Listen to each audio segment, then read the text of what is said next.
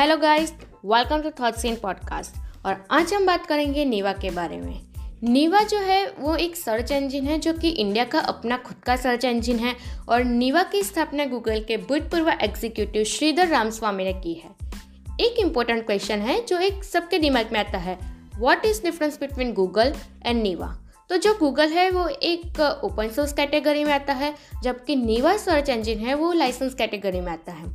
Google search engine है वो users के पास से कोई चार्ज नहीं लेता है।